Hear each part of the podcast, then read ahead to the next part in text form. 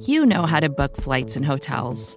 All you're missing is a tool to help you plan that unbelievable travel experience. That's why you need Viator. Book guided tours, excursions, and more in one place. There are over 300,000 travel experiences to choose from, so you can find something for everyone. And Viator offers free cancellation and 24 7 customer support for worry free travel. Download the Viator app now and use code Viator10 for 10% off your first booking in the app. Find travel experiences for you. Do more with Viator.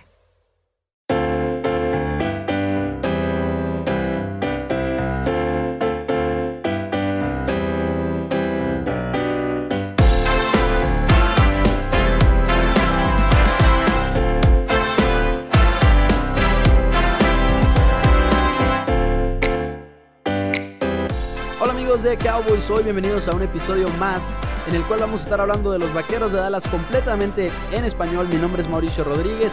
Recuerden que se pueden suscribir a esta plataforma de Vlogging the Voice y van a recibir contenido de distintos locutores todos los días. Todos los días episodios nuevos a través del el mismo canal y los sábados me van a estar escuchando a mí en Cowboys hoy. De nuevo, 100% en español hay muchas noticias de las cuales hay que platicar que impactan tanto a los Dallas Cowboys como al resto de la NFL.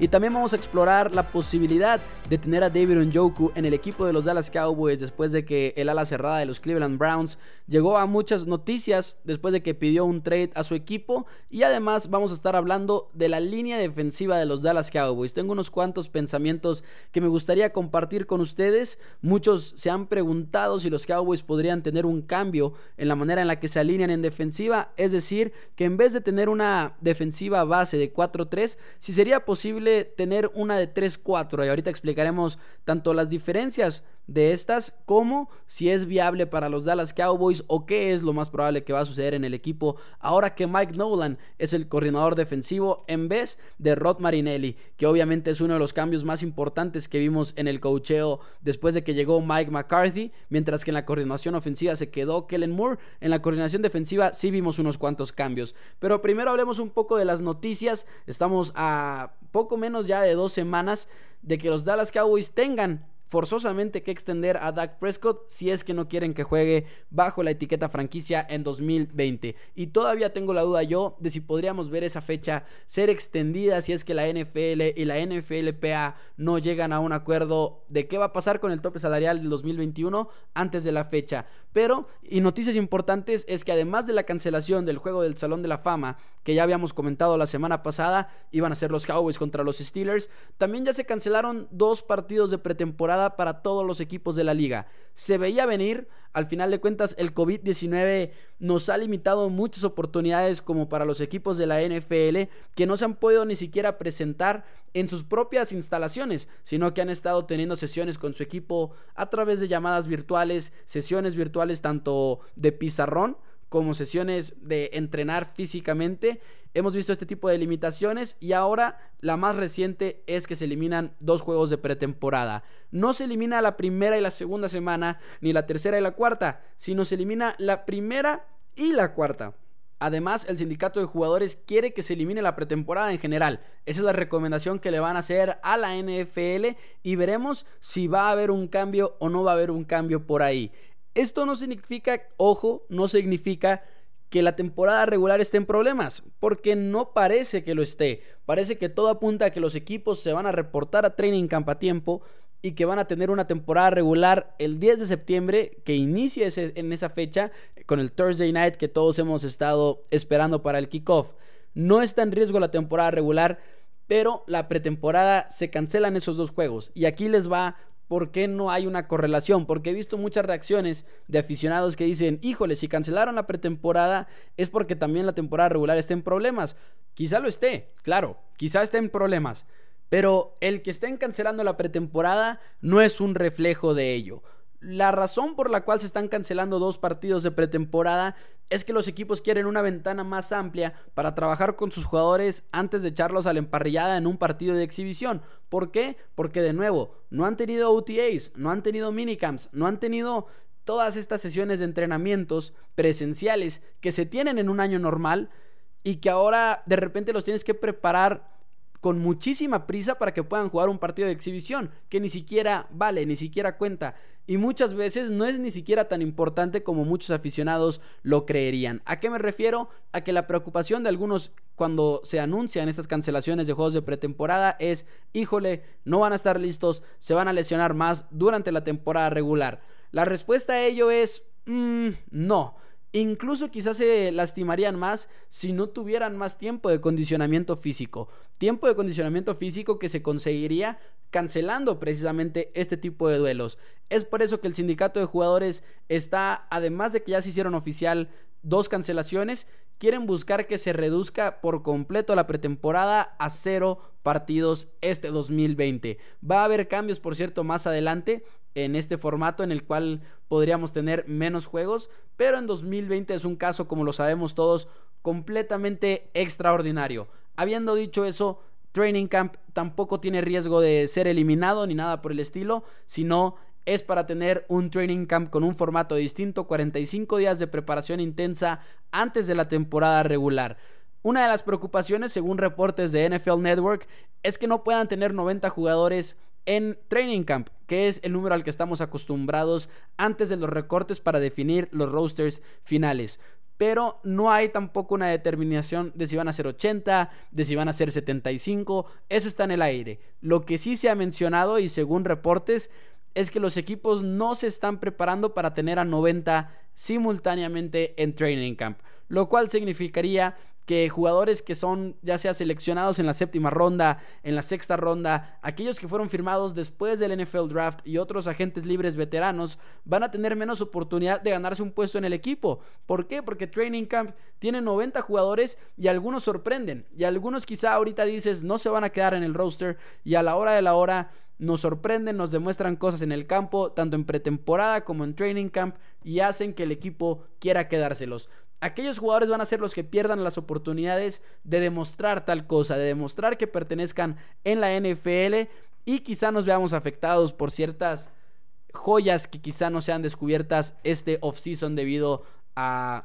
que van a ser menos jugadores en training camp. Los protocolos ya se están trabajando para poder tener un regreso seguro, un, regreso saludable, así como lo ha hecho la NBA. Presentó un documento de más de 100 páginas, al igual que la MLB, detallando cómo iban a trabajar en cada uno de los escenarios y con la NFL es todavía más preocupación porque estamos hablando de equipos mucho pero mucho más amplios cuyo roster es nada más de 53 jugadores más entrenadores y demás. Todavía en la NFL va a ser un reto mayor de lo que lo es un equipo de la NBA que te va a presentar a 5 jugadores en la duela y un equipo de la MLB que tiene 9 jugadores en la alineación de bateo obviamente va a ser un reto mayor que regrese el fútbol americano. Y lo hemos visto incluso en el fútbol americano colegial, que hemos visto universidades reportar una cantidad bastante alta de jugadores que han dado positivos de COVID-19. Eso ahorita es la preocupación también para muchos. Obviamente es impredecible todo este tema del COVID-19. Ahorita nos estamos sentando aquí en julio para intentar tener una idea de cómo se van a ver las cosas. Y la verdad es que no tenemos ni la más mínima idea. Ese ha sido el tema de la pandemia todo este tiempo. Una noticia que también impacta bastante a los Dallas Cowboys, sobre todo por cómo podrían conseguirlo y cómo impactaría a su ofensiva en el 2020, es la disponibilidad repentina de David Njoku. ¿Por qué? El ala cerrada de los Cleveland Browns ha sido talentoso desde que llegó a la NFL en la primera ronda como un prospecto de la Universidad de Miami, pero tampoco ha terminado de cumplir con todas las expectativas. Y David Njoku ahorita es, un gran, es una gran incógnita, sobre todo porque Cleveland firmó al agente libre Austin Hooper, otro ala cerrada que llega a los Cleveland Browns después de haber estado con los Atlanta Falcons y da un poco de controversia a la posición de tight end, porque ahora David Njoku está pensando ¿Quién es quién? ¿Quién es el titular? ¿Quién va a estar en la banca? Yo estoy buscando una extensión de contrato y quizá no quiero estar aquí. Y es por eso que David Njoku le pide un trade al equipo de los Cleveland Browns y ahorita parece ser que está disponible porque el equipo le dijo que se lo quieren quedar y David Njoku y su representante, que es el agente Drew Rosenhaus, que es un agente bastante importante en el mundo de la NFL, les hizo saber que no, que David Njoku de plano no quiere estar con los Cleveland Browns. ¿Y eso dónde deja a los Dallas Cowboys? Los Cowboys obviamente dejaron ir a Jason Witten, no lo extendieron. Witten decidió continuar su carrera en otro equipo, lo va a hacer con las Vegas Raiders o al menos lo va a intentar hacer. Y ahorita el plan para los Dallas Cowboys parece ser que es Blake Jarwin, el número 89, un jugador que no ha tenido muchas oportunidades de estar en el emparrillado constantemente, pero cuando lo está se hace notar. Y ha sido un jugador productivo, ha sido un jugador que ha demostrado su talento, su velocidad, su agilidad. Quizá no sea el mejor end a la hora de bloquear, pero de todas maneras es un jugador con bastante potencial, sobre todo ahora que se espera que la ofensiva de Mike McCarthy sea todavía más agresiva que las que ha tenido Dak Prescott anteriormente. Los Cowboys demostraron su fe en Blake Jarwin firmándole una extensión de tres años encima del año que ya tenía de contrato. Entonces no son tres años los que tiene Blake Jarwin ahorita restantes, sino son cuatro. El valor de la extensión pudo haber sido un tanto sorprendente por el hecho de que estaba pues con un valor total bastante considerable de 22.6 millones de dólares y un promedio de 5.6 al año. La verdad es que a mí en lo personal me sorprendieron los números, pero al mismo tiempo entiendo que no había muchas opciones diferentes. Y como no había opciones ni en el draft ni en la agencia libre, los Cowboys se tenían que asegurar de quedarse con Blake Jarwin. Pero, incluso con el contrato, incluso con el plan de salir adelante con este jugador que viste el número 89, los Cowboys podrían evaluar la posibilidad de tener a David Njoku. Nunca está de más agregar talento y quizá no lo traigas pensando en firmar una extensión de contrato, sino quizá lo rentes entre comillas por un año si es que te sale barato. ¿A qué me refiero con barato? Obviamente, si los Browns están pidiendo una segunda ronda, una tercera ronda es mucho por un jugador como David Njoku, que sí tiene mucho potencial, pero al mismo tiempo no ha terminado de demostrar con, ni cumplir las expectativas que tenía llegando a la NFL. Pero de todas maneras, si cuesta una cuarta ronda, yo en lo personal, yo lo apagaría. Porque agregas competencia en el cuarto de ala cerrada y quizá mitigues un poco el riesgo de que Blake Jarwin no resulte. Porque al final de cuentas, Blake Jarwin me tiene tan emocionado como cualquier otro aficionado de los Dallas Cowboys. Me tiene emocionado, la verdad. Pero no lo hemos visto ser titular. Y nos guste o no nos guste, hay una diferencia entre brillar cuando te toca jugar a brillar constantemente porque siempre te toca jugar. Hay una diferencia ahí. Todavía no hemos visto a Blake Jarwin con una participación de titular Lamentablemente porque quizá eso lo debimos de haber visto en el 2019, pero no lo vimos porque Jason Garrett y compañía siguieron apostando por Jason Witten, que a mí me gusta mucho Jason Witten, pero no era la decisión indicada en ese momento. Y bueno, agregarle a David Njoku al cuarto de alas cerradas no podría hacer nada más que mejorar la situación de una ofensiva bastante prometedora. Los Dallas Cowboys ya habían traído un Tyrant número 2 a Blake Bell, que estuvo con los Kansas City Chiefs ahora que fueron a ganar el Super Bowl. Es un jugador bastante alto, es un jugador con un buen cuerpo. No creo que vayamos a ver mucho de él, sobre todo quizá pueda contribuir en equipos especiales y en jugadas puede ser un buen bloqueador, pero no creo que vaya a ser nada especial. Por eso creo que los Dallas Cowboys podrían considerar a David Njoku, que en mi, opinión es un jugador que todavía tiene la posibilidad de darle la vuelta a las cosas. Y entiendo que no esté contento con los Cleveland Browns. ¿Por qué? Porque los Browns hicieron a Austin Hooper uno de los mejores pagados, el segundo mejor pagado en la NFL. Claramente no están convencidos de lo que tienen en David Njoku. Njoku todavía tiene dos años de contrato, o sea que si vas por él, lo tienes por el 2020, lo tienes por el 2021 y nada más tiene 24 años. Es un jugador que entró a la NFL en 2017, nada más de 21 años y todavía tiene muchísimo tiempo como para poder jugar en la NFL. Yo lo haría si fuera los Dallas Cowboys.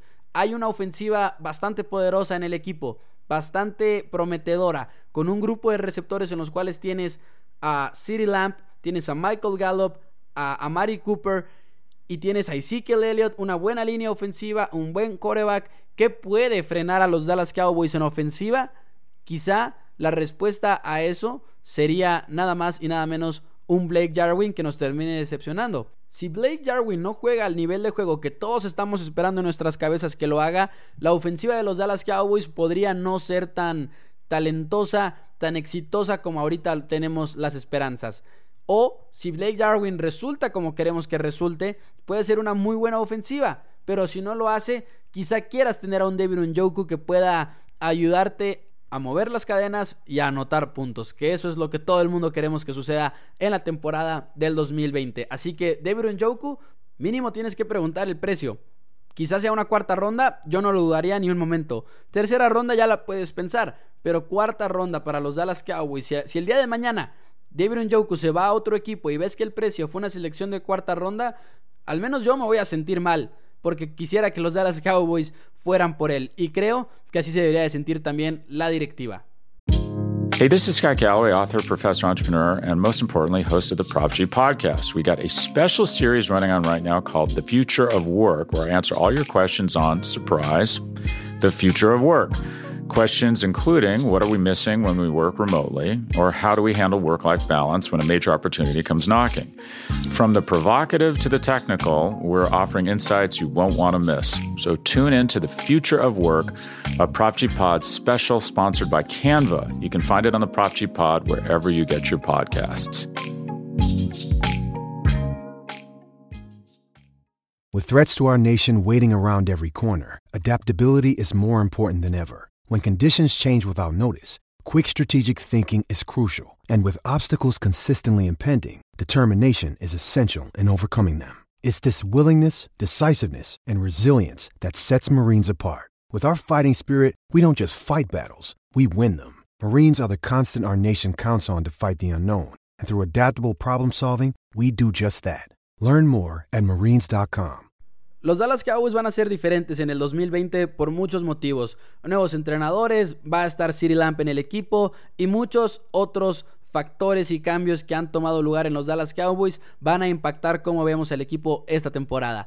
Una de las razones principales, diría yo, son los linieros defensivos. Los Dallas Cowboys hicieron dos contrataciones bastante importantes en la agencia libre, que fue Gerald McCoy, que estaba con los Panthers de Carolina, y Dontary Poe, que también estuvo con los Panthers de Carolina recientemente. Son dos tackles defensivos muy muy buenos que llegan en un momento bastante oportuno para el equipo de los Vaqueros de Dallas, ya que estamos hablando de una unidad que tuvo bastantes problemas en la temporada del 2019. Estamos hablando de que Malik Collins era bueno, pero definitivamente no era algo con lo que pudieras contar en todos los partidos. Era un jugador que de repente desaparecía un poco. Antoine Woods siguió siendo bueno, quizá no tan bueno como su campaña del 2018, pero de todas maneras tuvo bastante éxito.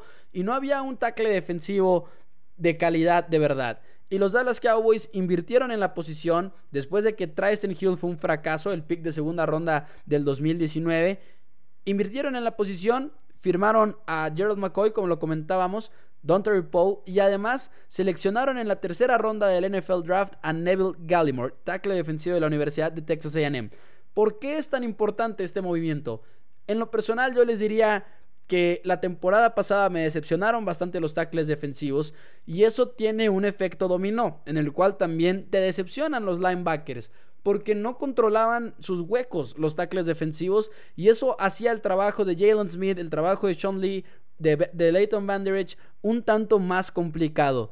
Y con los Cowboys teniendo un buen dúo en el interior de la línea defensiva, podría capitalizar muchas cosas para esta defensiva. Podríamos volver a sentirnos respecto a Jalen Smith y a Leighton Van y Chun Lee como nos sentimos en el 2018, que eran uno de los mejores grupos de linebackers que había en la NFL y que quizá en el 2019 lo siguieron siendo, pero no fueron tan productivos como lo fueron en aquella temporada. La adquisición de estos dos tackles defensivos le va a hacer mucho, pero mucho bien al equipo de los Vaqueros de Dallas. Don Terry Poe probablemente va a tomar su lugar en el One Technique y Gerald McCoy como el Three Technique. Además, estos dos jugadores dan un poco de versatilidad. Y esto también va a ser muy interesante porque Jim Tomsula es el coach de la línea defensiva ahora, que es uno bastante reconocido en la NFL por lo que hace con sus unidades. Y mucha gente se ha preguntado si los Dallas Cowboys podrían tener un cambio en el cual en vez de tener una defensiva 4-3, tengamos una defensiva 3-4. Yo creo que no es tan importante este debate y creo que si llegamos a ver un cambio va a ser más bien que vamos a ver paquetes especiales en vez de que la defensiva base del equipo de los Dallas Cowboys cambie. Hay que tomar en cuenta además que ya la NFL se rige principalmente por lo que son las defensivas nickels, que son tres cornerbacks al mismo tiempo en el campo y que eso te cambia las defensivas de 4-3 a por ejemplo 4-2 y los cornerbacks en vez de 4-3 porque no hay un tercer linebacker en el emparrillado. Pero habiendo dicho eso, si los Cowboys deciden tener sus paquetes en los cuales tienen a tres linieros defensivos nada más en el campo, la adquisición de un Gerald McCoy sobre todo va a poder dar esa versatilidad si es que así lo desean. Me emociona mucho que la línea defensiva luzca también porque como les comento creo que va a tener un impacto dominó y los linebackers se van a ver bien. Además de que si tus tackles defensivos pueden generar un poco de caos por el centro, de Marcus Lawrence podría tener una mucho mejor temporada. Que de Marcus Lawrence siguió siendo muy bueno en 2019. Fue un malentendido, quizá si un aficionado se fija nada más en los sacks, no va a apreciar lo que hizo de Marcus Lawrence. Pero Lawrence mantuvo su nivel y siguió ganando sus bloqueos y siguió venciendo a los tackles opuestos. Pero quizá no tuvo tanta ayuda del resto de su defensiva, de su línea, y por eso no hubo tanta producción, por eso no hubo tantas capturas. La llegada de dos buenos tackles podría rebotar a de Marcus Lawrence a aquellas temporadas en las cuales tenía un sack por partido prácticamente. Y además esta llegada de estos tackles defensivos suaviza un poco la salida de Robert Quinn, que Robert Quinn fue una gran adquisición para los Dallas Cowboys en el 2019, pero no lo pudieron retener y ahora él va a jugar con los Chicago Bears. Y por mientras, los Cowboys tienen la gran incógnita de si van a contar con Aldon Smith, que Aldon Smith, obviamente reinstituido por parte de la NFL, viene con mucha promesa, pero no ha jugado un partido de fútbol americano desde el 2015. Y además la incógnita de si Randy Gregory podría o no podría regresar a los Dallas Cowboys a tiempo para la temporada del 2020. Muchos se sienten bien con Aldon Smith, con Tyrone Crawford y con el novato Bradley Anay, por ejemplo, en la posición de defensive end opuesto a DeMarcus Lawrence.